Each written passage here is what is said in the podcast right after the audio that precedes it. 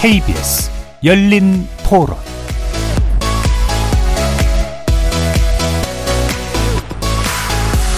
안녕하십니까. KBS 열린 토론 정준희입니다.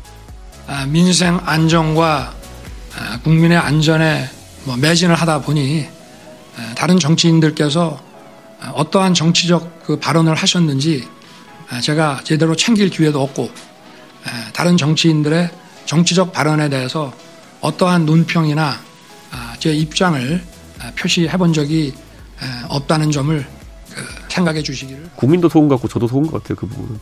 저는 당연히 이거는 아 선거 이겼는데 이걸 나중에 이렇게 뭐 음. 이런 일이 발생하겠어? 어 뭐 내부 총질이란다. 그때 제가 아득했다니까요. 아 선거 끝나고 나만 잊었던 건가? 다시는 국민들로부터 당 운영 문제로 걱정을 끼치는 일이 없도록 하겠습니다. 아, 뭉쳐야 합니다. 분열한 조직은 필패하게 되어 있습니다. 윤석열 대통령과 이준석 전 국민의힘 대표 그리고 주호영 국민의힘 비대위원장의 목소리 차례로 들어보셨는데요. 어제 진행된 윤석열 대통령의 취임 100일 기자회견을 두고 언제나처럼 여야의 평가가 크게 엇갈리고 있습니다. 여당은 민생 현안에 대한 윤 대통령의 낮고 겸손한 자세가 돋보인 자리였다고 평한 반면 야당은 부끄러운 자화자찬 일색이었다고 비판했죠.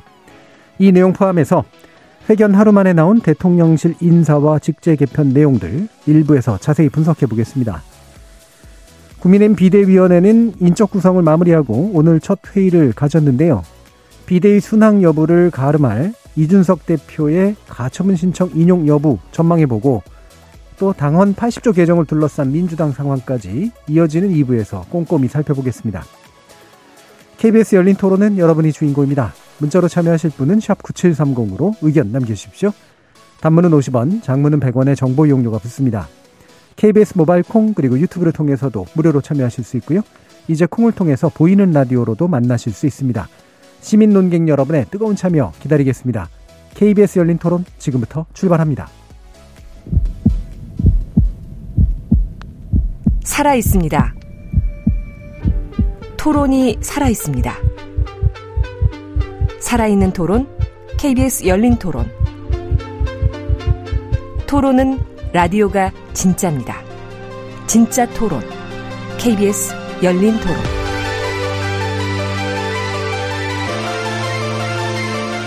오늘 토론 함께 해주시는 세 분 소개해 드립니다. 김영우 전 국민의힘 의원 나오셨습니다. 네, 안녕하세요. 김영우입니다. 신경민 전 더불어민주당 의원 함께 하셨습니다. 네, 신경민입니다. 박원석 전 정의당 의원 자리해 주셨습니다. 안녕하세요. 박원석입니다.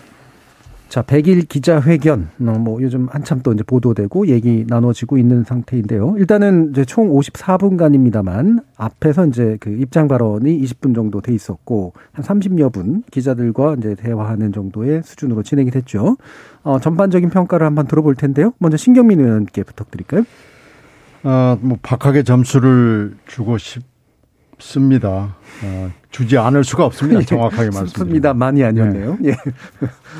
그윤 대통령 본인은 물론이고요. 예. 대통령실 대변인 그리고 기자들 이렇게 해서 전부 다 아, 어떻게 보면은 제대로 할 일과 할 말을 하지 못했다라는 거. 일단 음. 윤 대통령은 포맷상으로 처음부터 40분이라는 걸 잡고 들어왔잖아요. 네. 그러면서 20분의 자랑을 가지고 와서 그러면 조금 늘어나긴 했지만 그러면 20분 가지고 뭘 물어보라는 음. 말이냐. 일단은 형식적으로 그 하지 하기 싫은 정말 마지못해서 억지로 하는 그런 백일 기자회견이라는 인상을 처음부터 줬고요. 네. 그리고 실제로 그렇게 진행이 됐고 대통령실은 답변을 틀림없이 준비를 하고 약간의 리허설을 한 것으로 보이잖아요. 네. 근데 답변 준비가 어떻게 저렇게밖에 안 됐냐. 음. 특히 지금 예상이 되는 게 이준석 대표권인데 네네. 이준석 대표권에 대해서 어떻게 그런 답변을 할 수가 있는 음. 거냐. 이건 거짓말입니다. 음. 그리고 또 대변인은 기자 지명권을 갖고 있는 걸로 지금 지금 보이는데 이 기자 지명권을 굉장히 남용했다는 느낌을 주고요. 네. 더 문제는 대변인과 기자인데요. 음. 뭐 시간 20분이건 30분이건 다 좋습니다. 좋은데 추가 질문 그러니까 팔로우업 질문을 하지 않기로 협의 합의가 된 것 같아요. 네, 네. 한 사람도 팔로우업 질문을 안 하잖아요. 그렇죠. 앞에 걸 받아서 하는 그런 네. 것들. 팔로우업 음. 질문을 그러니까 추가 질문이 허용되지 음. 않는 기자회견은 엄밀하게 말하면 기자회견이 아닙니다. 음. 이건 기자와의 회동입니다. 네. 그냥 만난 겁니다. 한 공간에서. 팔로우업을 미국의 기자회견은 백악관부터 시작해서 국무성이건 국방부건 간에 우리들이 경험해 본 미국의 회견장에서 팔로우업은 무제한으로 허용됩니다. 음. 그리고 팔로우업이 있어야만 그래도 뭔가 어, 얘기다운 얘기가 나올 네. 수가 있는 거예요. 근데 지금 아무것도 어, 뭐 그리고 기자들이 왜 이렇게 얌전하고 예의 바른지 저는 이해가 잘 안 되고요. 이것도 뭐 대변인하고 합의를 했는지 모르겠어요. 근데 이 대변인과 기자들의 협의 합의는 원칙을 어긋나서는 안 됩니다. 네. 그래서 이, 이번 이번 회견은 저도 뭐 개인적으로는 크게 기대를 안 했습니다만은 정말 이렇게 기자회견을 할 수 있는 것인가라는 음. 생각이 듭니다. 네. 짧게 요약하고 굳이 이렇게 하려고 왜 했을까라는 그런 생각이 좀 드시는 것 같아요. 김영우 의원님은 또 다른 생각 있으신가요? 저는 음. 다른 각도에서 예, 예. 말씀을 드리겠습니다. 예, 예. 어, 아쉬움이 물론 있지만 음. 왜냐하면 이제 워낙 낮은 국정 지지도 상황에서 음. 기자회견을 했죠. 그래서 이제 기대 반 우려 반을 좀 했습니다. 저 개인적으로도. 네네. 네. 아, 그런데 제가 볼 때는 아, 그래도 어, 비교적 차분한 형태로 국정 현황, 정책적인 면에서 이야기를 했다. 물론 야당이 원하는 얘기를 안 했을 겁니다. 네. 야당은 뭐 수석실 수석들 전부 갈아치우고 또 이상민 행안부 장관도 경질하고 뭐 이런 걸 원했겠죠. 근데 만약에 그렇게 했다라면은 그러면 한동훈 법무부 장관은 또 어떻게 할 것이냐. 네. 이렇게 야당은 또 들고 나왔을 거예요. 음. 그래서 오히려 이 짧은 시간에 예, 기자회견 치고는 예, 그래도 국정, 정책 위주로 이야기를 했다. 그 정치인의 언급이라든지 특히 이제 이준석 전 당대표에 대한 아, 언급이 없었다라는 이제 비판이 있잖아요. 음. 저는 이야기 안 한 게 잘했다고 봅니다. 네. 지금 이준석 전 당대표에 대한 뉴스는 너무 과잉이에요, 지금. 음. 매일매일 모든 언론, 언론과 방송 도배를 하고 있는데 대통령이 여기에다가 한두 마디 한들 그것은 설명도 안 되고 변명도 안 되고 오히려 일파만팔 겁니다. 네, 네. 그것만 또 언론에 실리겠죠. 그런 측면에서 오히려 대통령이 발언을 회피한 것 같지만 저는 자제한 거라고 보고 오히려 잘했다. 음. 결국은 이준석 원내대표 아, 전 당대표의 건은 이제 법원에 가처분 신청으로 하나의 이제 계기를 맞게 되겠죠. 저는 거기에 일단 맡겨 두는 게 오히려 낫다 음. 생각을 하고요. 어, 물론 뭐 점수를 후하게 주기는 어렵습니다. 음. 제가 조금 아쉽게 생각하는 것은 이런 국, 국정 지지도가 낮은 거에 대해서 조금 더 자세하게 이야기하면서 네. 부족한 면을 조금 더 어, 솔직하게 고백을 하고 국민들의 지지를 호소했다라면은 조금 더 어, 좋은 결과가 있지 않았을까 생각은 합니다. 하지만 전반적으로는 저는 뭐 그냥 선방했다. 음. 아쉬움이 있지만 네. 그렇게 생각을 합니다. 네. 그러니까 쓸데없는 수렁에 빠지느니 차라리 해야 할 이야기들을 위주로 하려고 노력한 거 저는 칭찬하실 만한 부분이고요. 그렇죠. 야당에 예. 말려들지 않았다. 그것만으로도 저는 예. 안도합니다. 네. 다만 이제 원래 하고 싶었던 이야기를 하는 과정에서 더 솔직했으면 좋았지 않았을까라는 그런 이야기까지 해주셨고요. 박원석 의원님 말씀 또 들어보겠습니다. 역시 소문난 잔치는 먹을 게 없구나. 어. 아, 이런 음. 걸 느꼈습니다. 사실은 이제 100일이 많이 상징화됐잖아요. 네. 대통령 국정수행 지지율이 떨어지고 국정 동력이 매우 약해진 상황이기 때문에 100일을 기점으로 어떤 전환의 계기를 만드느냐. 음. 특히 이제 대통령이 어떤 말씀을 하시느냐. 이게 이제 국민들이 다 궁금했을 거예요. 어, 그래서 대체적으로는 어쨌든 출범하자마자 인사 문제부터 시작해서 여러 가지 논란이 있는 대목들에 대해서 어, 좀 허심탄회하게 겸허하게 자성하는 모습을 그리고 음. 새 출발하고 변화하겠다는 의지를 보이는 모습을 기대했는데 자성이 아니고 그냥 자랑에 그치다 보니까 좋은 점수를 주기가 어렵고요. 음, 특히 한 세 가지 대목에 대해서는 국민들이 꼭 듣고 싶은 얘기가 있었을 거예요. 첫 번째로 국정수행 지지율이 이렇게 낮아지게 된 그런 배경 네. 원인 그리고 어떤 변화의 이 구상과 계획을 갖고 있는지. 근데 그에 대해서 뭐 아주 추상적인 얘기밖에 원론적인 얘기밖에 없었어요. 국민들 말씀을 더 새겨 듣겠다는 음. 얘기 정도에 그쳤는데 매우 매우 아쉽고요. 음. 두 번째로는 당연히 지금 국민의힘의 이제 내용, 내용. 또 이준석발 리스크. 음. 어, 더군다나 대통령이 직접 개입이 됐다는 게 확인이 됐지 않습니까? 전 국민 앞에서 음. 그 체리 따봉을 통해서. 음. 그럼 거기에 대해서라도 뭔가 말씀이 있어야 되는데 그냥 다른 정치인의 말에 대해서 논평하지 않겠다라는 정도에 그친 것도 지금 상황에 대해서 굉장히 대수롭지 않게 생각하시는 거 아닌가. 네. 이런 점도 어, 실은 이제 국민들 입장에서는 좀 어, 기대에 미치지 못했다라는 생각이 들고 세 번째가 그럼 이제 어떻게 쇄신할 거냐. 얘기인데 물론 이제 지금 청와대 체제 개편과 그다음에 인사 개편 얘기가 나오고 있습니다. 제 귀에 와서 걸렸던 얘기는 음, 어떤 국면 전환용의 인사는 하지 않겠다. 네. 국민들을 위해서 민생을 위해서 꼭 필요한 아, 인사라면 하겠다. 그러니까 원론적으로 맞는 말씀이시죠. 음. 그러나 지금은 국면 전환을 위해서 뭔가라도 해주기를 기대하는 게 국민들의 솔직한 마음이 아닌가 네. 싶어요. 근데 그에 대해서도 어떻게 보면 대통령의 뭐 좋게 말하면 그 뭐랄까요 좀 일관성이고 또 대통령의 어떤 그 어, 뭐랄까요 다르, 나쁘게 말하면 고집이죠. 음. 그런 측면만 좀 드러낸 게 아닌가 싶어서 전체적으로 취임 100일을 기점으로 전 두 번의 계기가 있었다고 생각합니다. 하나는 이제 8.15 경축사였고 또 한 가지가 이 대통령 100일 기자회견이었는데 두 번 다 사실은 어, 뭔가 이게 기대했던 내용 혹은 기대를 앞으로 가질 만한 내용 이런 것들은 나오지 못한 게 아닌가. 네. 그런 면에서 대통령께도 좀 아쉽고요. 그리고 청와대 참모진, 아, 이제 대통령실 참모진한테라도 전, 전체적으로 아쉽습니다. 네.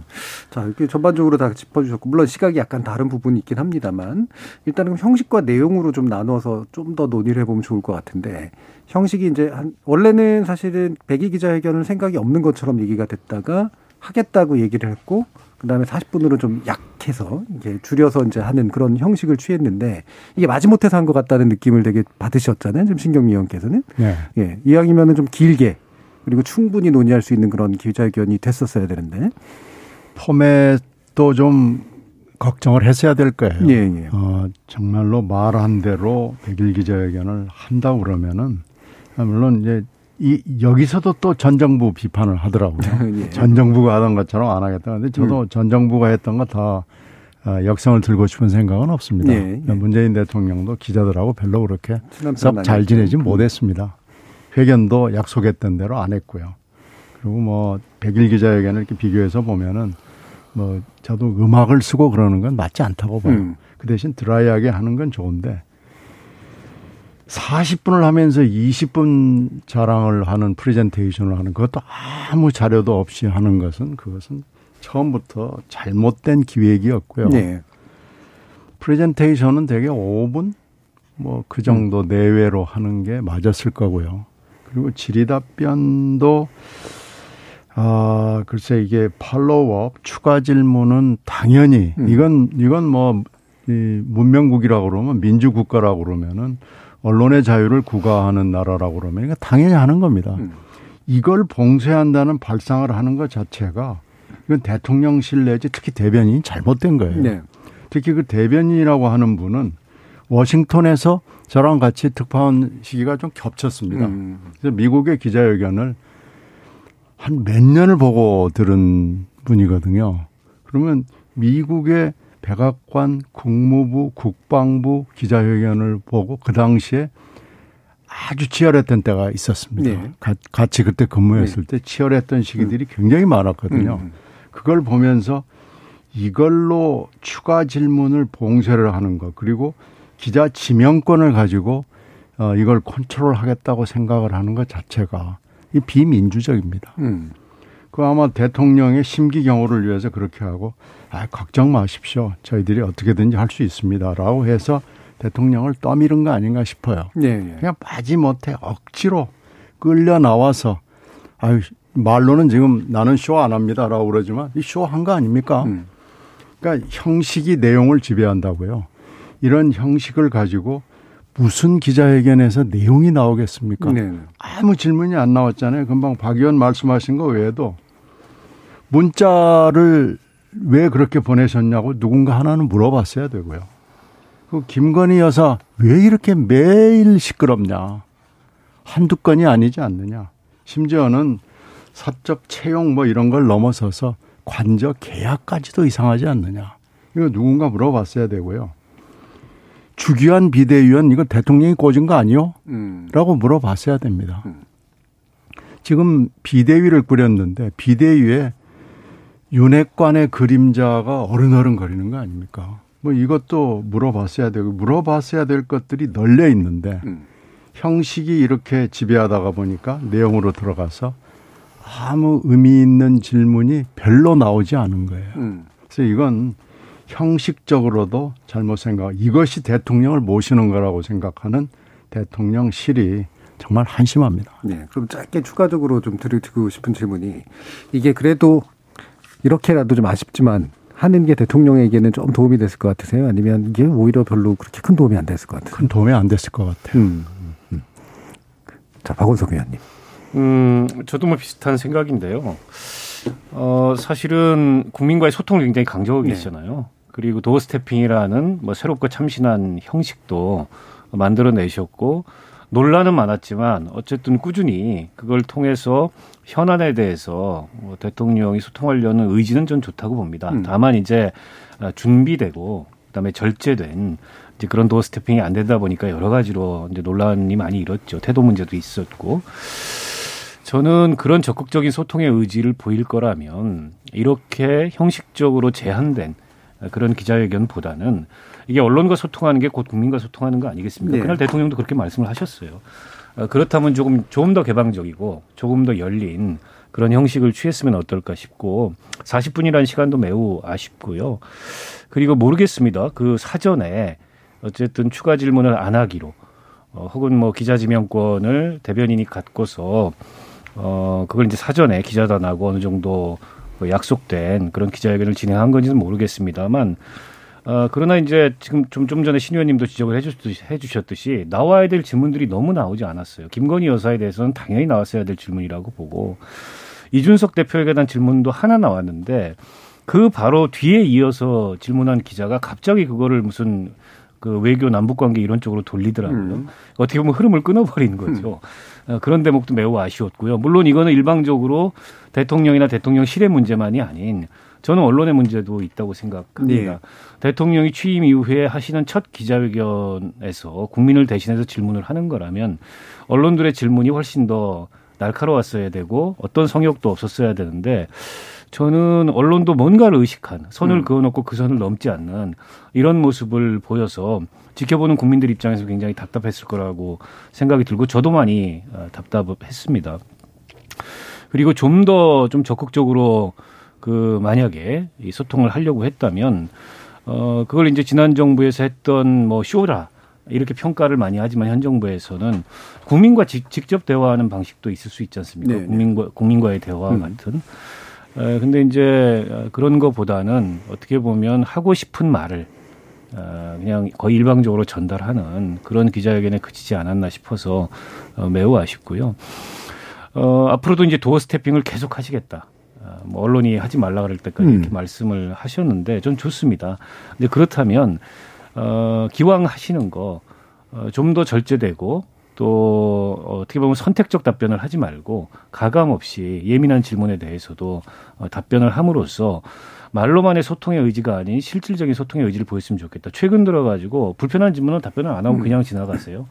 그리고 국정 현안에 대한 질문도 답변이 굉장히 추상적이어서 어 저게 뭘 의미하는지도 잘 모르겠고 그건 소통이 아니죠. 그런 점을 좀 말씀드리고 싶습니다. 네. 이번에도 앞에 두 분하고는 다른 각도에서 예. 말씀드리겠습니다. 예. 기자들의 질문을 문제 삼으셨는데요. 음. 그건 말 그대로 기자들이 질문하는 겁니다. 네. 대통령실에서 조율하는 게 아니고 과거 정부에서는 아마 대통령실에서 질문 다 취합해가지고 조정을 했을 거예요. 아, 근데 이번에 특징적인 것은 어느 누구도 기자들의 질문을 취사 선택 미리 또 연출하지도 않았고 조율하지도 않았다라는 거고요. 네. 그렇기 때문에 에, 기자들의 질문이 잘못됐다고 생각하신다면 그거는 기자들을 탓할 일이지 음. 대통령실을 탓할 일이 전혀 아니다라는 말씀을 드리고요. 또 하나는 김건희라든지 김건희 여사라든지 이준석 당대표에 대한 질문도 없었고 또 질문이 있다고 하더라도 너무 이제 회피했다 이런 또 말씀이신데 제가 볼 때 그렇지 않, 습 니다 그러니까 아까도 말씀드렸습니다마는 여태까지 매일매일 언론에 나오는 그 김건희 여사라든지 이준석 전 당대표와 관련된 이슈들은 매일매일 기자가, 기사가 쏟아져 나오고 있어요. 어제 굳이 그 아까운 시간에 대통령에게 질의를 하고 답변을 한들 전혀 저는 지금 제기되고 있는 여러 가지 루머나 이런 거를 어, 의혹을 해소할 수 없다고 봅니다. 네. 그렇기 때문에 에, 질문도 하지 않았을 것이고요. 그 다음에 오히려 어제는 정책적인 질문들이 꽤 많았고 정책 국정 현황에 대한 또 설명도 많았어요. 저는 그게 중요하다고 보고 그런 흐름으로 가야 된다고 봐요 앞으로는. 사실 어제도 어제 새벽에도 북한이 순항 미사일 두 발을 쏜 날, 날입니다. 그 정도로 어, 우리 대한민국이라고 하는 나라는 국제 질서 또 한반도 안보에 있어서 굉장히 중요한 지금 에, 환경에 처해 있어요. 그런 질문과 그런 답변이 나오는 게 정상이죠. 그래서 어제도 이제 여러 가지 뭐 어, 비핵화 문제, 그 다음에 이제 북한 문제, 또 나토 정상회담 문제 등등 이야기가 나왔고 질문도 나왔다고 봅니다. 저는 그런 것이 오히려 필요하다. 야당이 볼 때는 지루하고 재미없고 뭔가 속 시원하지 않을지언정 사실 필요한 어 기자회견은 어제 같은 기자회견이다. 네. 어제 같은 기자회견을 오히려 자주 더 해야 앞으로 우리 정치가 사실 제대로 간다. 이런 생각이 좀 네. 어, 듭니다. 예. 형식에 대해 그, 굉장히 다른 관점에서 얘기해 그렇죠. 그 다음에 도어 스태핑을 매일 음. 하지 않습니까? 그리고 지금 대통령은 임기에 5%밖에 지나지 않았어요. 앞으로 국민과의 대화라든지 아니면 조금 더 시간 시간적인 여유를 두고 하는 기자회견, 음. 국민과의 대화 이런 건 앞으로 하겠죠. 예. 그래서 어제는 이제 그 취임 100일 기자회견이기 때문에 너무 많은 욕심을 부릴 수가 없었다. 그래도 하나 안도하는 것은 쇼는 안 했다. 음. 누구처럼 음악을 틀고 동영상을 틀고 그런 쇼는 안 했다. 그다음에 대통령도 어제 얘기를 했어요. 부족하지만 일단은 있는 그대로의 소통 이 모습을 좀 봐달라. 미흡한 것은 앞으로 이제 개선해 나가겠다 이렇게 얘기를 했단 말이죠. 저는 미흡한 거는 앞으로 개선해 나가기를 간곡히 제가 어, 호소합니다. 대통령께도요. 어, 그리고 이제 어제 뭐 아주 엑셀런트하게 잘했다라는 평가가 아니라 저는 그래도 어, 소통이라고 하는 측면에서는 과거보다는 진일보한 그런 형식을 취하지 않았나. 음. 네, 지금까지 다른 각도에서 말씀드렸습니다.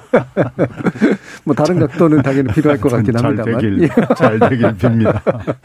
그러면 약간 더 추가로 가면 그러면 어쨌든 형식에 대해서는 다른 견해를 가질 수 있는데 이를테면은 뭐 추가 질문 아까 얘기를 하셨잖아요. 정책 논의를 깊게 하고 싶었다면 그거는 기자들에게 음. 물어봐야 될 상황이죠. 왜냐하면은 미리 기획을 안, 아, 아, 기획을 한 게 아니기 때문에 네. 소위 짜고 친 그 고스톱이 아니기 때문에 앞에 대 앞선 기자의 질문에 대한 답변이 위패했다 하면은 다음 기자가 그거를 치고 더 들어갔어야 되죠. 네. 근데 그러지 않았다는 거예요. 왜냐하면은 질문이 모호하면 답변도 모호할 수밖에 없는 것이고 사실이요. 네. 그것은 어제 그 대통령을 탓할 일은 아니다라는 음. 생각을 하고 그리고 솔직히 질문이 있다고 해도 속 시원한 답변이 불가능한 게 너무 많아요 지금. 네. 제가 볼 때는 그렇습니다. 거의 의혹과 뭐 루머와 그렇게 따지면은 예, 전직 대통령 청와대에서는 더 많은 그런 게 있었죠. 사적 음. 채용이라든지 이런 게. 네. 그렇기 때문에 그것은 지금 저도 뭐 이제 과거 정부 이야기하고 싶진 않지만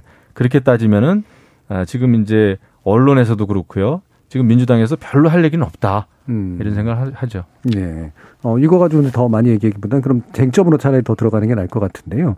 저는 이 부분은 좀 확실하게 눈에 띄는 게 윤 대통령이 이제 이준석 대표에 대한 이제 질문을 받으면서 정치인들에 대해서 일일이 커멘트하지 않는다. 잘 안 듣고 일, 일부러 말하지도 않는다 이랬는데 예전에 이제 박홍근 원내대표에 대해서도 말한 거하고 되게 유사한 괴란 말이죠. 이게 이제 이를테면 어, 이 논쟁은 하지 않겠다라고 얘기하는 태도나 발언으로서 적절했다고 보시는지 아니면 다른 방식이 필요했다고 보시는지. 아니 저는 대통령의 그 말씀이 일단 사실이 아니라고 예. 봅니다. 예. 코멘트 하셨잖아요. 음. 내부 총질이 나는 당 대표 음. 없어지니까 당이 잘 된다. 어, 그게 이제 만천하의 국민들한테 공개가 됐어요. 그러니까 다른 정치인들의 발언이나 다른 정치인들의 정치 행위에 대해서 대통령이 신경을 안 쓰고 있거나 모르고 있다라는 건 저는 말이 안 된다고 생각하고요. 네. 당연히 알고 계실 거고 그 기자회견을 직접 봤는지 아니면 기사를 봤는지 모르겠지만 그걸 모른다고 생각하지 않습니다. 물론 거기에 대해서 대통령이 어제 기자회견 책상에서 또 어떤 코멘트를 했다면 그게 또 빌미가 그렇겠죠. 돼서 어, 말꼬리를 잡는 이런 장면이 연출됐을 수도 있습니다. 지금 이준석 대표의 심리 상태나 이런 걸로 봤을 때. 예, 그런 면에서 답변이 절제될 수밖에 없고 뭐 구구한 답변 이런 걸 하기는 어려웠을 거라고 보는데 이제 그럼에도 불구하고 어 나는 어쨌든 이 지금 여당이 보이고 있는 모습이나 또 이 여의도에서 일어나고 있는 정치하고는 굉장히 동떨어져 있는 사람이야라는 거는 어 사실 그게 그 올바른 태도는 아니죠. 음. 대통령은 1호 당원이기도 하고 그리고 대한민국의 제 1번, 제 첫 번째 정치인입니다. 대한민국을 대표하는. 어, 그런데 마치 이런 그 정치와는 동떨어져 있는 어, 그걸 초월한 어떤 존재인 듯한 어, 그런 태도를 취하는 거좀 온당치 않다고 보고 실제로 그렇, 실제로도 그렇지 않지 않습니까? 어, 사실상 그동안에 당무에 관여하지 않는다라고 말씀을 해오셨지만 그게 사실이 아니라는 게 어, 이번 그 논란의 과정에서 음.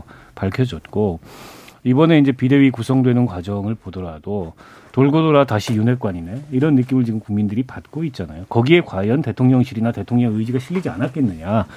라는 것도 제가 보기에는 좀 믿기가 어렵고요.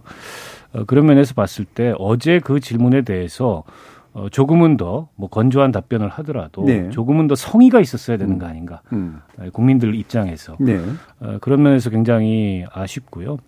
음, 앞으로 이제 뭐 가처분도 있고 또 비대위가 어떤 모습을 어떻게 보일지 지금 국민의힘의 그 이른바 내분 내용 상황에 여러 가지 고비들이 있습니다만 어, 가장 중요한 거는 대통령이 어떤 생각을 갖고 있는가 그게 아닐까 싶어요. 네. 사실은 지금 이제 그 당과 대통령실의 관계라는 게 뭐 예전에 다른 정부 시절에도 마찬가지였습니다. 당청 관계라는 게 수직적일 수밖에 없고 그 대한민국 대통령제의 숙명이긴 한데 윤 대통령 말씀은 나는 그걸 벗어나겠다. 난 정치를 안 했던 사람이기 때문에 기존과는 다르다. 이런 그 태도를 비치셨는데 음. 어 그렇지 않아요. 제가 보기에는 오히려 과거보다 더 권위적인 음. 그런 면모들이 보이고 있어서 우려스러운 대목이 있는데 그에 대해서 그냥 어제처럼 나는 그런 거 모르고 어, 그런 거하고는 초월해 있어라는 거는 사실과도 다르고 음. 또 국민들이 기대하는 모습이 아니지 않았나 음. 싶습니다. 사실과도 다르고 기대에도 흡족하지 않은 답변이었다. 음. 이재명 의원님. 제가 볼 때 그 정치인들의 발언에 대해서 이제 신경을 어, 안 쓰고 있다. 음. 그 발언은 제가 볼 때 좀 잘못된 발언 같아요. 음. 그건 이제 대통령이 국회 그 정치 경험이 없구나 그런 음. 면에서 음. 저는 그런 생각이 딱 들었습니다. 예. 보통의 경우에는 음 우리처럼 이제 정치를 좀 해본 사람들은 아, 정치인들의 발언에 대해서 저는 다양한 경로를 통해서 듣고 있습니다. 음. 어, 좋은 뭐 얘기든 비판이든 어, 제가 앞으로 잘하는 데 있어서 약이 되도록 노력하겠습니다. 요런 게 이제 정답이에요, 솔직히. 정치적 바로. 예, 정치를 좀 해본 사람들에게는. 예. 근데 이제 워낙 지금 뭐 이준석 전 당대표와의 관계도 그렇고 사실 대통령이 지금 굉장히 난처한 입장 아닙니까, 네. 솔직히. 네. 그 체리 따봉 네. 그, 그 메시지가 이제 세상에 드러나면서 굉장히 난처할 거예요.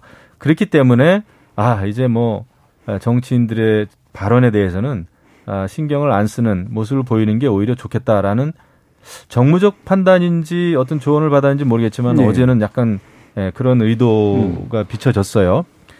예, 근데 이제 그러다 보니까 아, 듣는 입장에서 그래도 어떻게 대통령이 정치인들의 발언에 신경을 안 쓸까라는 초보적인 지금 의구심이 음. 든단 말이죠. 음. 그래서 그런 거는 역시 아, 정치 경험이 좀 없구나라는 생각이 들었어요. 네.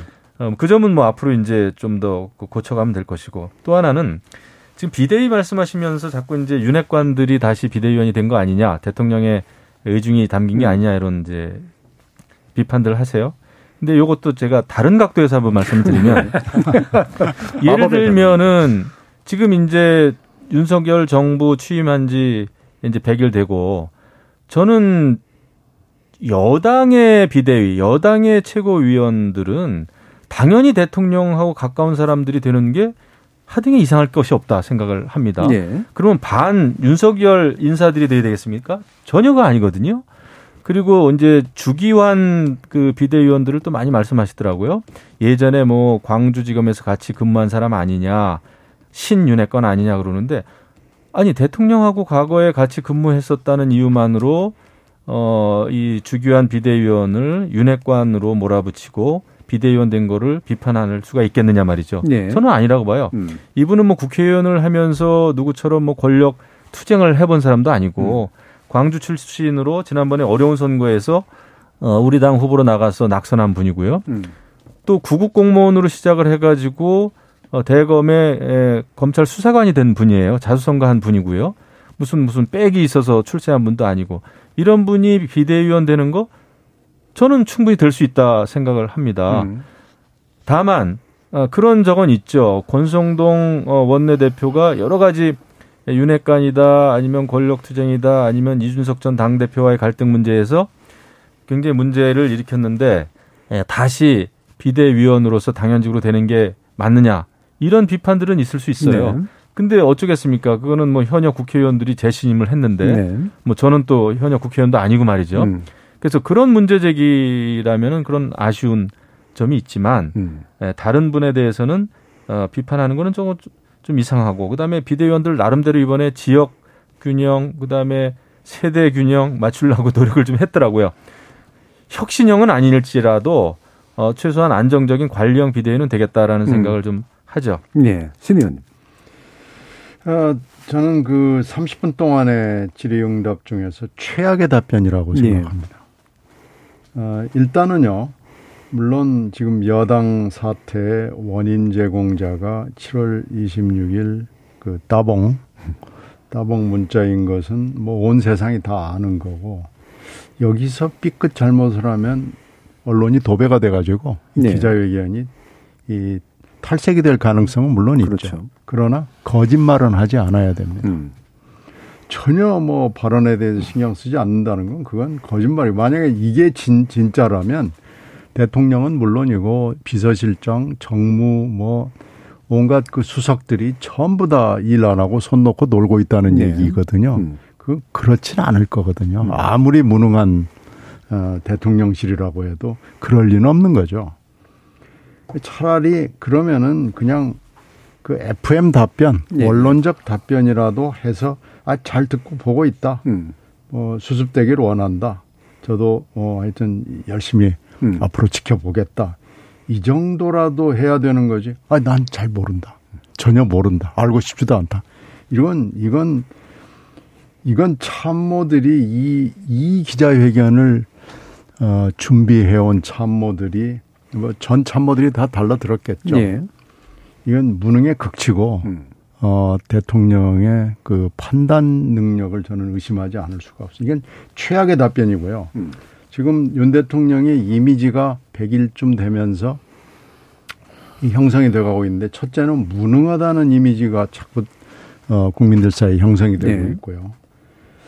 술 마시는 걸 좋아하는 것 같다라는 이미지가 또 하나 있는데 음. 세 번째가 거짓말을 한다? 음. 이 이미지가 이 기자회견으로 형성이 될 수도 있다고 생각이 됩니다. 네. 왜 그러냐면 7월 26일 따봉 문자 때문에 음.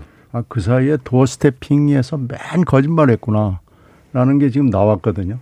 기자회견에서 이 굉장히 중요한 기자회견에서 다시 이 발언에서 거짓말이 확인이 된 겁니다. 네. 그래서 이, 이렇게 대통령의 이미지가 형성이 되면 안 됩니다. 음. 그런 의미에서 이렇게 결정을 한, 이렇게 답변하기로 결정을 한 아, 참모와 대통령은 좀 깊이 들여다보고요. 음. 앞으로 이런 실수를 하면 안 됩니다. 네. 그러니까 지금 우리 신 의원님이 이미지 말씀을 해주셔서 한 가지만 저도 보태면 어, 지금 앞서 말씀하신 것도 있지만 이번에 결정적으로 대통령의 이미지가 깨진 게 뭐냐면 정치 경험도 없고 그래서 다소는 서툴 수 있다. 국민들이 이렇게 생각을 네. 하세요. 음. 어, 그럼에도 불구하고 윤석열 대통령이 굉장히 대인배고 네. 어, 포용력이 있을 것 같고 네. 사소한 것에 연연하지 않는다, 소탈하다 이런 네. 이미지가 그렇죠. 있었는데 그게 깨진 거죠. 알고 보니 뒤끝 장렬 소인배구나. 이번에 그 체리 따봉 문자 그걸 음. 통해서. 근데 그건 치명적이에요. 네. 사실은 윤석열 대통령이 이렇게 정치 신인으로서 급부상하게 된 계기는 문재인 정부하고 이게 좀 각이선 측면도 있지만 검찰총장 때 보여줬던 그런 면모, 풍모 이런 것들이 어, 굉장히 좀 이 통이 크고 뭔가 이게 좀 스케일이 클 것 같다 이런 이미지가 있었거든요. 저는 그게 이제 산산조각이 났다고 네. 봅니다. 30대 당대표, 당을 향해서 쓴소리하고 대통령을 향해서 쓴소리하는 그런 당대표와 소통해서 그거 하나 포용하지 못하는 사람이 어떻게 이 일국에 이런 국정을 제대로 운영하겠냐. 특히 야당과 어, 어떻게 이제 포용하고 소통하고 어, 국정을 운영해 나가겠냐. 이런 걱정이 국민들이 하게 된 거죠. 그런 면에서 저는 이번에 그런 걸 다시 한번 불식시킬 수 있는 음. 그런 말씀을 좀 하셨어야 되는데 어, 나는 뭐 그런 거 전혀 모르고 그런 것과 초월해 있는 사람이다라는 것은 그게 과연 대통령한테 득이 되는 발언일까? 예. 너무 그냥 그 현장에서 혹은 기자회견 이후에 이러저러한 시비가 될 거를 우려해서 건조하게 한다는 게 지나치게 건조해서 누구에게도 설득력을 발휘하지 못하는 그런 말씀을 한 게 아닌가 싶습니다. 예.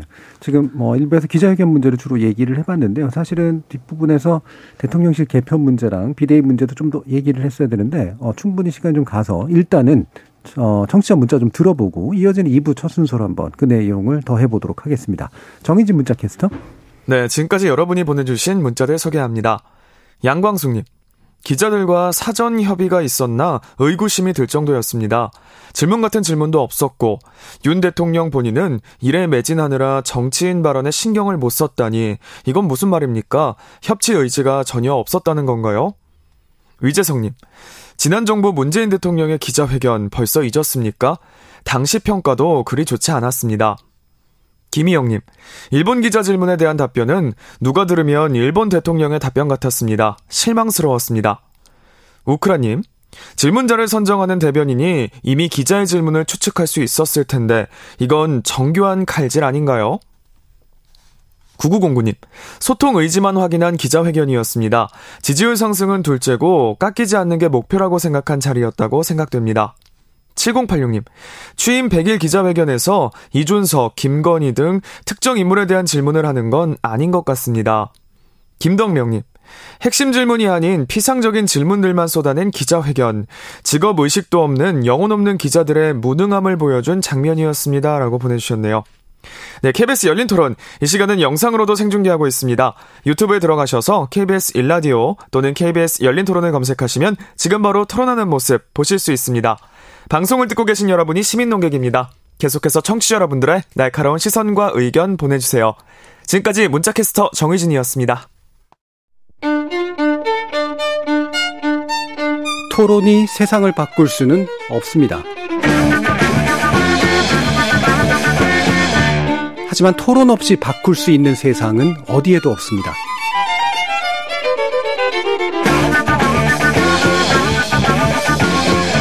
세상의 선한 변화를 갈망하는 당신. 정답이 아니라 질문의 힘을 믿는 당신. 우리 KBS 열린 토론에서 만납시다.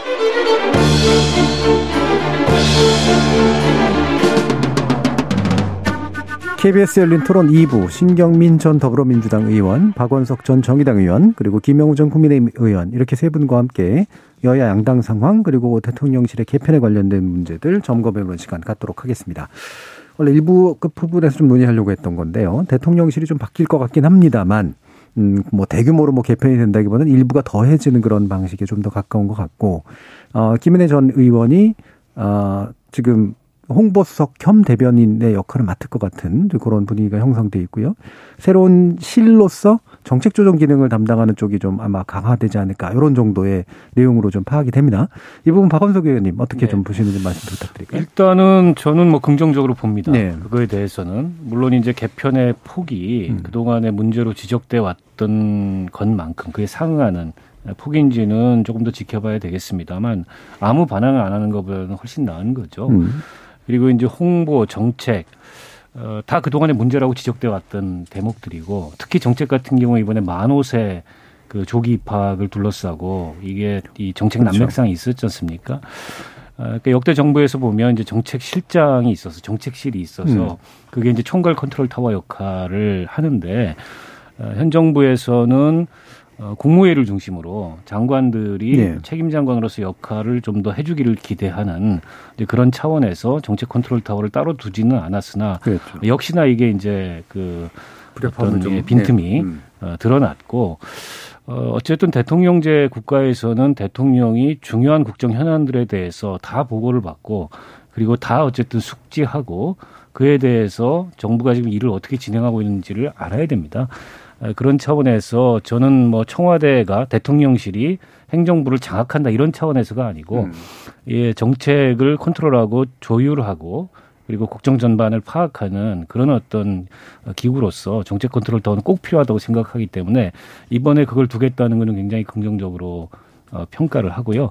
다만 좀 아쉬운 대목은 이제 여기서 그칠 거냐라는 음. 측면에서 조금은 더 어떻게 보면은 좀 적극적인 쇄신에 그런 모습이 나타났으면 좋겠다. 지금 비서실장 같은 경우에는 어, 관료 출신이고 주로 이제 경제 부분 관료를 했던 네. 분인데 지금 사실은 대통령실에 어, 좀 부족하게 어, 느끼는 것은 정무적인 역량, 정무적인 관리 역량 이런 게 너무 없다. 너무 이게 어공 출신들, 아니, 늘공 출신들이 많고 너무 검찰 출신들이 많다. 음. 아, 그러다 보니까 이제 국회나 여의도하고 소통도 잘 안 되고 심지어는 여당하고도 소통이 잘 안 되는 거야. 이런 문제 제기가 있어요. 그런 면에서 비서실장이라든지 뭐 정무수석이라든지 어, 이런 기능에 있어서도 조금 더 적극적 보완이 있었으면 좋겠는데 아직 뭐 그런 단계까지 미치지 못한 것 같아요. 그러나 이제 이번 개편에 그칠 게 아니고 어, 추가적인 개편이 있으리라고 보고요. 어, 추가적인 개편에서는 어, 좀 더 적극적인 그런 방향성을 띄었으면 좋겠다 음. 이런 생각입니다. 네, 김영우 의원. 네. 어, 정책. 네, 아, 저, 예, 김영우 의원님 말씀 좀 아, 예, 예. 네. 그, 어제 이제 기자회견에서는 어, 인적 쇄신을 상당히 중기, 장기적으로 좀 네. 미루나 보다 음. 이런 그 인상을 받았는데 오늘 이제 보니까 어, 수석실에서 이제 정책기획 수석이 생기는 것 같고요. 음. 또 홍보 쪽도 이제 개편이 되는 것 같아요. 저는 그래서 윤석열 대통령이 어제 잘했다는 생각이 드는 거예요. 왜냐하면 말보다는 실천이 중요해요. 네. 그래서 어제는 사실은 어, 이런 인적 쇄신에 대해서 이야기를 별로 안 했는데 미룰 것처럼 얘기했는데 바로 오늘 그 단행을 하지 않습니까? 저는 그게 중요하다고 봐요. 음. 그게 실천력이다 생각을 하고 어제 이제 기자회견 뭐 잘했느니 못했느니 특히 야당에서는 굉장히 비판들을 많이 하지만 그래도 기자회견 이후에 바로 이거 하지 않습니까? 저는 다 기획을 했다 이렇게 생각을 하고요. 네. 그래서 역시 말보다는 실천이 중요하다.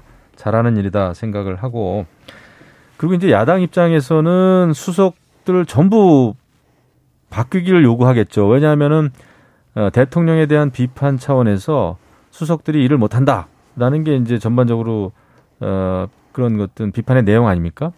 근데 모두 다 갈 수는 없는 거죠. 그리고 저는 야당은 수석들이 무능하기 때문에 갈아야 된다.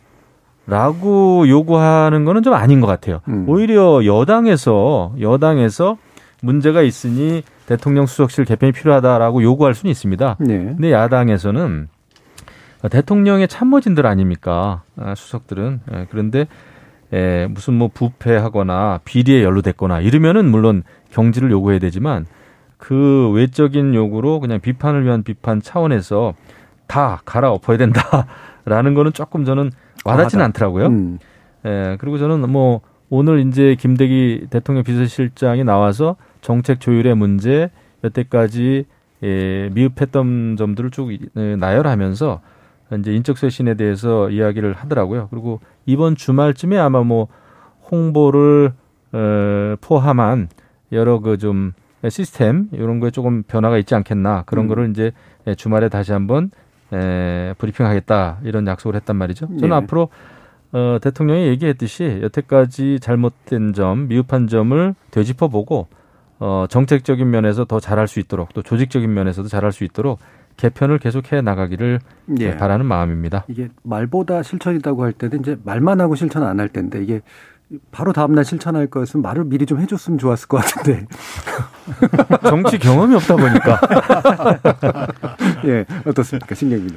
아, 이게 지금 장관들하고 같이 하겠다는 기치를 내걸고 주범한 예. 거 아니겠어요? 예. 근데 이게 잘 안 되는 것 같아요. 네. 이번에 정책 혼선이 이번뿐만 아니고 지난번에 노동부 건도 보고 이렇게 몇 견을 보면은 아, 이게 아직 장관들하고 대통령하고의 어떤 래퍼라 그럴까요? 네, 뭐 이런 관계. 게 전혀 음. 형성이 안 돼 있는 거 아닌가. 음. 서로 어려워하고 대통령은 뭘 어떻게 짚어야 되는지도 잘 모르는 것 같고요. 사실 총리의 역할이 이제 그런 데서 굉장히 중요한데 또 총리는 잘 보이지 않는 것 같고 그렇죠. 그래서 대통령, 음. 총리, 각 부처의 장관들 이게 이제 굉장히 융합이 돼서 유기적으로 굴러가야 되는데 그런 데서 실패하는 것이 여러 번 비걱거리는 소리가 난 거죠. 그래서 지금 정책 수석을 두는 걸로 일단 지금 어, 브리핑이 됐는데 이게 또 이제 해봐야 되겠죠. 네. 또 그분이 이제 산업부 출신이 되는 걸로 지금 음. 돼 있는데 이 산업부 출신 이 정책 수석이 얼마나 역량을 발휘할 수 있을지 그것도 미지수고요. 일단 시도 자체는 아 이게 너무나 작은 청와대 지금 한 30%가 전 정부보다도 줄었다는 거 아닙니까? 이 30%는 굉장히 큰 숫자죠. 예, 예. 그러다 보니까 여기저기 이제 펑크가 나는 거다라는 거에서 일단은 해야 되는데요. 홍보를 굉장히 어, 개편하는 걸 중요하게 생각하는데 음. 저는 홍보의 문제도 물론 있지만 음. 홍보의 문제는 본질적인 건 아닌 것 같아요. 네. 그러니까 본질적인 문제부터 하나씩 해나가야 되는 건데 그냥 얼핏 생각나는 것은 시민사회 수석이라는 분이 이 100일 동안에 자기 일도 아닌 것 같은데 가끔 나와서 염장 지르는 소리를 막 여러 예. 번 했어요. 예. 그래서 이분은 뭐 하는 분인지 잘 모르겠고요. 이번에 펠로시 방안에서 보면은 외교 라인이 어떻게 저렇게 할 수가 음. 있는가라는 아주 걱정스러운 대목들이 네. 좀몇 번 보였습니다. 그래서 이 외교 라인도 아 진짜 현실 외교나 비전을 가지고 하는 것인가 좀 의심스러운 대목이 있고요. 아, 이 정책 문제에 대해서는 이거 가지고 다 했다고 생각하면 안 될 겁니다. 네. 어, 새로 한번 해보고 저는 이, 이 정도는 일단 초보 단계고요. 다시 한번 점검을 해서 음. 좀 어, 빈틈이 없도록 해야 될 필요가 있고요. 또 하나는 빠진 게 지금 제2부속실 문제하고 그렇죠. 특별감찰관 문제인데 음. 대통령이 참 하기 싫어하는 것 같아요. 아무 얘기가 안 나오고 이 얘기를 지적을 받을 때마다 반응이 없잖아요. 근데 이거 하지 않으면은 계속해서 지적을 받을 것 같아요. 이건 100일이 아니라 200일이 되고 300일이 되고 500일이 돼도 계속 제2부속실 문제하고 특별감찰관 문제는 두고두고 아마 문제가 제기될 겁니다. 음, 네, 제가 조금만 보완을 하면 네. 지금 이제 정부 출범 100일이 지났는데 아직 정부 구성이 다 안 됐잖아요. 그렇죠. 오늘 공정거래위원장 후보자는 네. 지명이 됐지만 복지부 장관, 교육부 장관 그렇죠. 거듭 이제 음. 어, 지명자들이나 혹은 장관으로 취임했다 낙마를 하는 바람에 어, 그걸 빨리 구성을 해야 될 것 같고 특히 복지부 장관 같은 경우에 지금 코로나 음. 상황이 갈수록 확산되고 있는데 그 주무장관이잖아요. 근데 이제 대통령이 인사폭을 너무 좁게 가져가시는 건 아닌가. 어, 즉 인재를 구함에 있어서 너무 좁은 네트워크, 음. 너무 좁은 인적 풀을 대상으로 사람을 고르다 보니까 좀 넓게 꼭 이게 이른바 이제 뭐 진영이라는 관점에서 내 사람이 아니더라도 해당 방면의 전문가고 충분한 어, 정책 영역과 경험을 갖고 있다면 과감하게 발탁해서 쓸 수 있는데 어, 그런 어떤 인사 기준 같은 게 좀 부족한 게 아닌가 싶고요. 음. 사실은 그 여당에도 그런 경험을 가진 전현직 의원들이 굉장히 많잖아요. 네. 그리고 사실은 실패 위험성이 덜합니다. 그 의원들이 입각을 하게 되면 현 정부에서는 뭐 의원 입각을 물론 이제 야당이 지금 국회에서 숫자도 부족하고 음.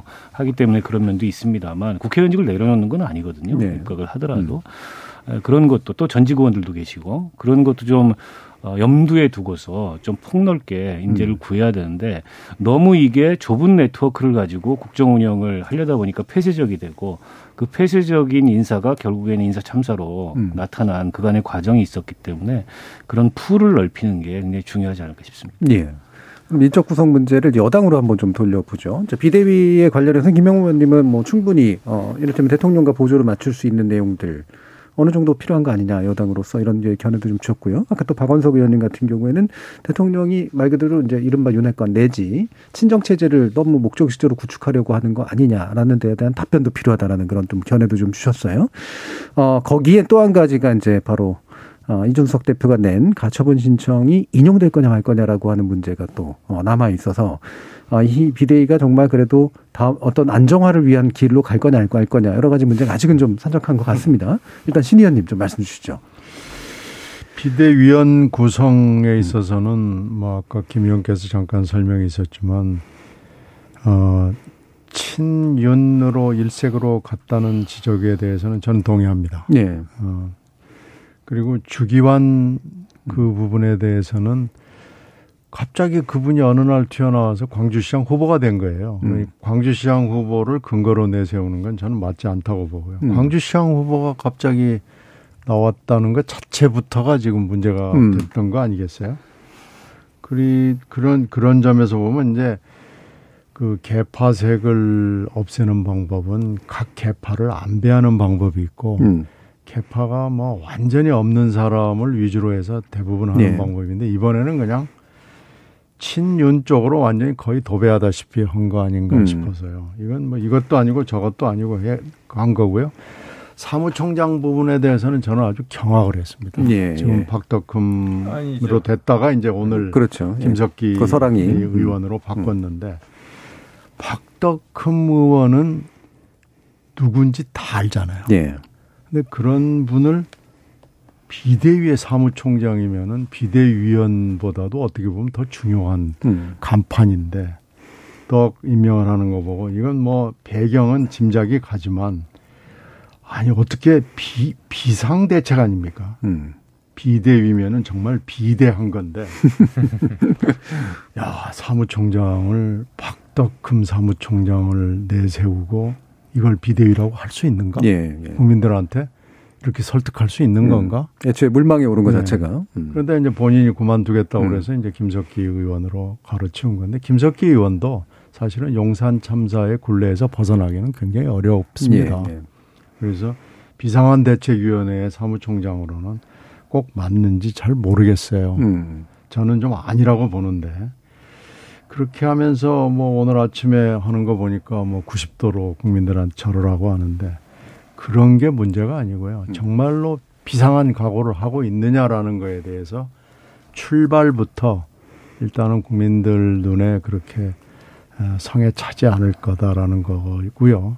이 법률적인 문제는 지금 어저께 신문이 있었습니다마는 정말로 판사 마음인 것 같아요. 예. 판사가 결, 음. 결론을 내리는 대로 갈 수 있기 때문에 그런데 지금 이준석 신청인인 이준석 대표가 하는 얘기는 보면은 기각이 되더라도 판결이 나올 때까지 싸우겠다는 거 아닙니까? 네. 그러면서 하루에 하나씩 뭘 툭툭 던지잖아요. 음. 그래서 이렇게 보면 아 이거 쉽게 끝나지는 않겠구나. 음. 꽤 오래 가겠구나 이런 느낌을 줍니다. 그래서 비상한 상황인 건 확실한 것 같아요. 네. 제가 볼 때 비대위는 음, 전반적으로는 전체적으로는 저는 그래도 잘 된 것 같아요. 음. 왜냐하면 과거에는 전혀 누군지도 모르는 외부의 사람을 네, 네, 네. 정말 자리에만 앉혀놓고 어 그냥 오히려 그 당 내부의 지도부가 시키는 일을 외부 사람들이 받아서 하는 음. 이런 형태의 비대위를 많이 꾸렸었습니다. 혁신유도 그렇고요. 음. 근데 이번에는 그래도 어 청년들도 다 시의원, 도의원 그러니까 굉장히 기초 단계에서부터 우리 당원으로서 단계를 밟아가고 있는 그런 그 당원들이죠. 네. 그래서 저는 그 시도위원들 하는 거 보고 굉장히 좀 신선했습니다. 음. 그리고 비상 상황이기 때문에 당이라든지 이 정당 정치를 모르는 외부의 인사들이 오는 건 굉장히 위험해요. 아, 제가 볼 땐 그렇습니다. 네. 사실 민주당의 경우에 박지원 전 비대위원장이 위원장까지 맡으면서 음. 민주당을 또 다른 수렁으로 빠뜨리지 않았습니까? 네. 아, 최소한 이번에 국민의힘 비대위는 그럴 일은 없겠다라는 음. 생각을 했어요. 그래서 어, 주호영 어, 비대위원장이 경험이 많고 또 합리적이고 하니까 저는 그 전당대회를 준비하면서 우리 당의 지금 안정을 찾아가는 데 있어서는 적합한 게 아닌가 네. 이런 생각을 저는 하고요. 그 다음에 이제 이준석 전 당대표가 신청한 그 효력정지 가처분. 음. 그게 법원에서 인용된다는 거는 이것은 여당이든 야당이든 떠나서 정당 정치의 위기를 초래하는 겁니다. 네. 저는 정당 안에서 결정된 정치적인 의견 그런 그 절차에 대해서 어, 법원의 잣대로 법의 잣대로 이것을 판단하기 시작하면 앞으로 이제 각 정당이 공천 때마다 낙천한 사람들이 또 효력정지 네. 가처분 네. 신청 내고 네. 엄청날 겁니다. 그렇겠죠. 그래서 저는 음. 물론 정치라고 하는 것은 기본적으로 법적인 절차를 어, 따라야 되는 게 맞지만 정당에서의 어떤 회의 그 내용이라든지 그 결과는 예, 정치적인 것이거든요. 음. 그래서 법치와 정치는 일치를 하지 않습니다. 그걸 우리가 감안한 상태에서 어, 저는 이번 그 법원의 판결 저는 기각되기를 저는 원하죠. 음, 음. 기각될지 인용될지는 저는 사실 모릅니다. 제가 음. 점을 칠 수도 없고. 근데 인용돼서는 안 된다라는 게 제 정치적인 경험상 네. 아, 그걸 이제 저는 바랄 수밖에 없어요. 적어도 정당 정치의 네. 어떤 원활함을 위해서는 네, 박원석 일단 뭐 인용이 음. 되면은 거의 아노미 상태가 그렇겠죠. 되겠죠. 여당은 네. 지금 비대위가 그 순간 기능이 정지되고 음. 뭔가 새로 수습하기 위한 새로운 기구를 꾸려야 음. 되는데 그 정통성이 어디에 있는지부터 복잡한 문제가 펼쳐질 거고요. 근데 이제 기각이 되더라도 이 상황이 끝날 것 같지가 않아요. 음. 오늘 이제 본안 소송까지 냈습니다. 네. 그거는 이제 계속 가겠다. 그러면서 장외 정치를 통한 여론전을 음. 계속 하겠다. 자칫하면 이게 이제 never ending never ending story 비슷하게 전개될 가능성이 있고 비대위는 멀리 갈 것도 없이 권성동 원내대표가 당연직 비대위원으로 들어간 건 비유를 하자면 네. 불이 나서 소방대가 출동했는데 방화범이 그 소방대에 끼어 있는 거예요. 네. 국민들 시선에서 이게 이해할 수가 있겠습니까? 그래서 혁신의 의미는 전혀 없는 비대위고 결국 전대준비위 음. 그것도 빠른 시간 내에 아마 연내에 저는 전대를 그렇겠... 열 거라고 보는데 음. 전대 준비 정도 기능밖에 하지 못하지 않을까 음. 그렇게 예상하고요. 아무튼 이게 이제 출구를 찾은 듯 어, 이 보고 싶겠지만 음. 국민의힘 내부에서는 저는 여전히 출구를 못 찾고 있다고 어, 생각을 하고 이준석 대표가 지금도 이제 대통령을 계속 직격하면서 여론전을 펼치고 있는데 근데 이 여론전에서 어, 이준석 대표가 더 우위에 있어요, 제가 보기에는. 음. 이른바 윤핵관이라는 분들은 윤핵관이라는 이름 뒤로 다 숨어가지고 네. 제대로 된 항변조차 하지 않고 있잖아요. 그렇죠. 뭐 나오는 순간 타겟이 되죠. 근데 음. 국민들 눈에는 오히려 이런 비상 상황으로 만든 거는 윤 대통령이나 윤핵관이 자초한 측면이 크다. 이런 여론이 더 높은 것 같습니다. 네. 자, 뭐 비대위 얘기 더 해보고 싶으면 남은 시간 또 민주당 얘기도 해야 돼서요. 어, 민주당 이제 핵심 쟁점이 됐던 게 이제 당원 80조. 다시 말하면, 어, 기소된 당직자에 대해서 당직 직무를 정지시키는 그런 조항에 대해 아예 개정을 하자라고 해서 개정 논의가 있다가 어, 결국 비대위 결정으로 일단 유지하는 1조는 유지하고 이제 사망을 1조 1항을 유지하고 사망을 일부 개정하는 그런 방식으로 타협을 했다라고 볼 수가 있는데요. 이 부분은 신 의원님 말씀 좀 일단 먼저 좀 들어봐야겠습니다. 일단 당무위하고 뭐 중앙위가 남아 있기는 해요. 예. 근데 지금 그 대충 사망을 개정하는 걸로 음. 어, 의견을 모아가고 있고요. 1항 개정에 대해서는 박용진 후보가 문제 제기를 했더니 어, 원내대표가 정치적 목적을 위해서 이거 문제 제기를 하는데 동의해 줄 수가 없어서 의원총회를 못 하겠다고 그랬다가 이게 예. 이제 말이 안 된다고 생각해서 음. 열었어요. 음. 열었는데 16일 날 오전 11시에 열더라고요. 이건 무슨 얘기냐면은 어영부영 하겠다는 거죠. 근데 그날 예기치 않게 거센 반응이 나왔습니다. 예.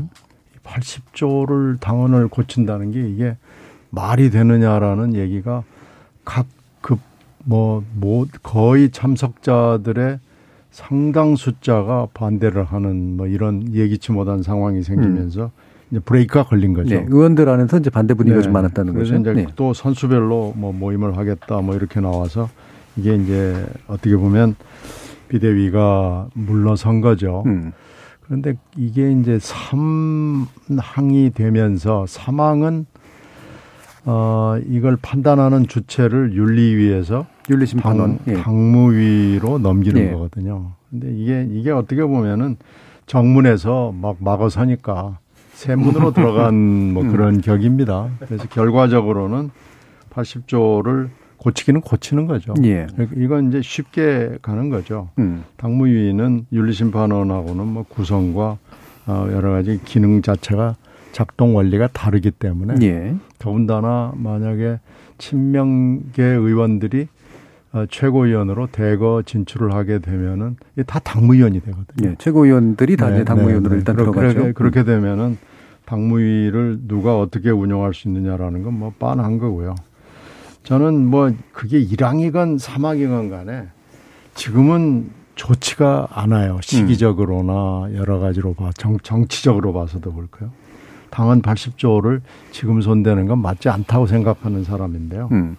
그러니까 결국은 샘문으로 들어가서 80조를 개정하는 셈이죠. 예. 그래서 그렇게 굴러가고 있는데 최종 결론은 조금 더 있어 봐야 되긴 합니다만은 음. 지금 방향은 하여튼 삼항 개정 쪽으로 음. 가고 있습니다. 그러니까 원래는 이제 기소가 되면 정지가 되는 건데 윤리심판원의 이제 결정에 의해서 근데 개정 논의가 있었던 건 어, 그것이 이제 혹시라도 정치적이거나 이럴 수가 있기 때문에 아예 없애자라고 얘기하기도 했고 또는 그렇지 않고 다른 판단의 기구들을 만들거나 또는 이제 뭐 조건들을 만들거나 굉장히 다양한 논의였다가 지금은 이제 그 결정 권한, 예외 사항 결정 권한을 이제 당무위로 넘기는 그런 사항이 지금 돼 있는 거죠. 예, 박원석 의원. 아니 80조 1항 개정하려고 했다가 음. 당내 거센 반발이 있으니까 그건 멈췄는데 멈춘 건 전 잘한 것 같아요. 네. 자치직의 여론의 비판을 더 크게 살 수 있어서. 근데 이제 80조 3항은 기존의 그 정치 탄압일 경우에 그걸 취소할 수 있는 판단의 권한을 윤리심판원에서 당무위로 가져가는 건데 당무위는 아시다시피 당 대표를 포함해서 뭐 국회의원들, 시도당 위원장 네. 이런 사람들로 구성이 되잖아요. 상대적으로 당 대표가 컨트롤을 할 수 있는 기구이기 때문에 이게 이제 이재명 의원을 위한 맞춤형 음. 이것조차 위인설법 아니냐는 비판이 있는데 근데 저는 민주당의 진짜 진정한 리스크나 실험 때는 지금이 아니라고 생각해요. 네. 어, 이재명 의원이 만일에 기소된다면 그 다음에 그 상황이 전 열릴 거라고 보는데 음. 그걸 정치 탄압이라고 당내에서 자의적으로 주관적으로 규정하더라도 국민들이 그걸 정치 탄압이라고 보느냐 이게 훨씬 중요한 문제죠. 그렇겠죠. 지금 국민의힘이 비상 상황을 선언했는데 예. 여론이 별로 그걸 따라주지 않잖아요. 그렇다 보니까 무리수를 두게 되고 음. 그에 대한 반작용이 일어나는 것처럼 이재명 의원을 위해서 만일에 뭐 법인카드 문제라든지 그 GH 숙소 이런 문제로 기소가 됐는데 그걸 가지고 정치 탄압이라고 당내에서 규정하려고 하더라도 이게 사실관계나 뭐 증거나 여러 차원에서 봤을 때 이건 정치 탄압을 보기 어렵다 이런 여론이 크다면 저 당원이 사실은 작동하지 못할 거예요. 음. 만약 그걸 거슬러서 어, 무리하게 이걸 정치 탄압을 규정하고 어떤 방어막을 치려고 한다면 그에 따른 또 여론의 비판이 거세게 일 거고 음. 지금 국민의힘이 부딪히고 있는 그런 상황에 유사하게 부딪힐 가능성이 있거든요. 음. 그래서 당원을 저렇게 고치는 것보다 중요한 게 결국에는 어, 이재명 의원의 사법 리스크가 어떤 형태로 전개되느냐. 그리고 그게 얼마나 실체적 근거가 있는 거며 여론은 거기에 어떻게 반응하느냐 이런 게 훨씬 더 중요한 문제겠죠. 예. 결국 잘못하면 이제 여론에 역행하는 결정을 역풍이 불죠. 할 수도 네. 그렇죠. 그 80조를 고치느냐 어떻게 고치느냐 가지고 지금 골머리를 민주당이 앓고 있는데요. 음. 저는 그게 중요한 것 같지가 않아요. 네. 진짜로 그 공소장에 써 있을 기소 내용이 무엇이냐. 그리고 이것이 정치 탄압이냐 아니냐. 네. 이런 판단이 지금 중요한 것이지. 음.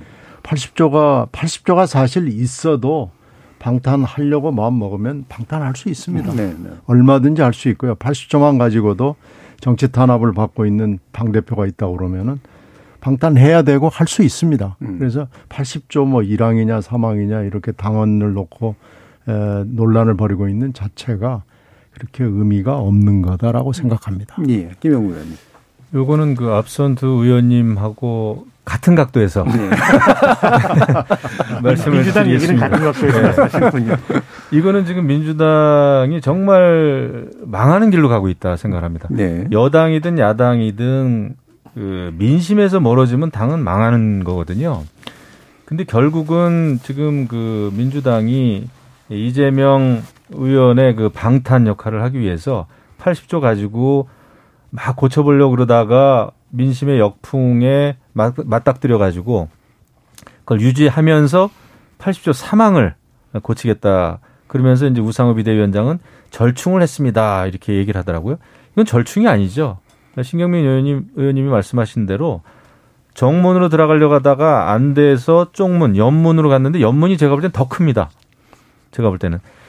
정치 탄압이라고 생각하면은 이 당원, 당직 정지된 것을 처리할 수 있다. 그것을 당무위에서 결정하겠다. 윤리심판원은 그래도 그래도 외부에 계신 분들이 좀 참여를 해서 민심이 조금 반영이 될 수 있는 기구입니다만은 당무위원회는 당 대표가 의장을 하잖아요.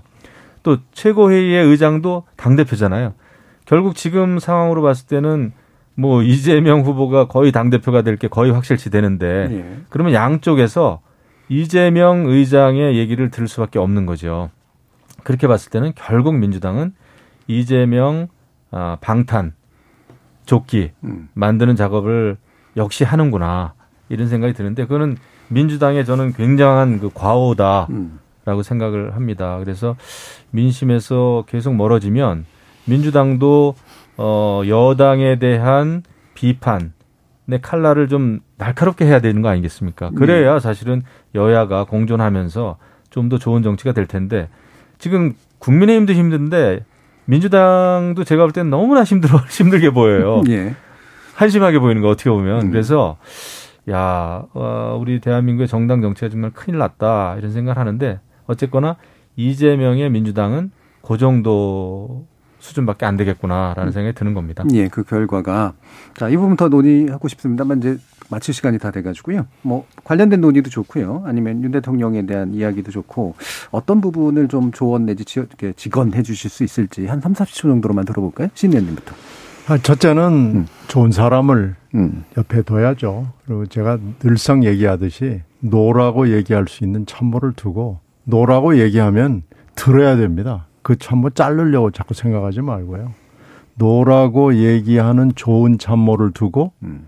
말을 줄이고 듣고 실행하면 저는 이제 100일이니까요. 네. 얼마든지 성공할 수 있는 좋은 대통령이 될 수 있습니다. 그게 또 지금 필요한 리더십이고요. 네. 김영우 의원님.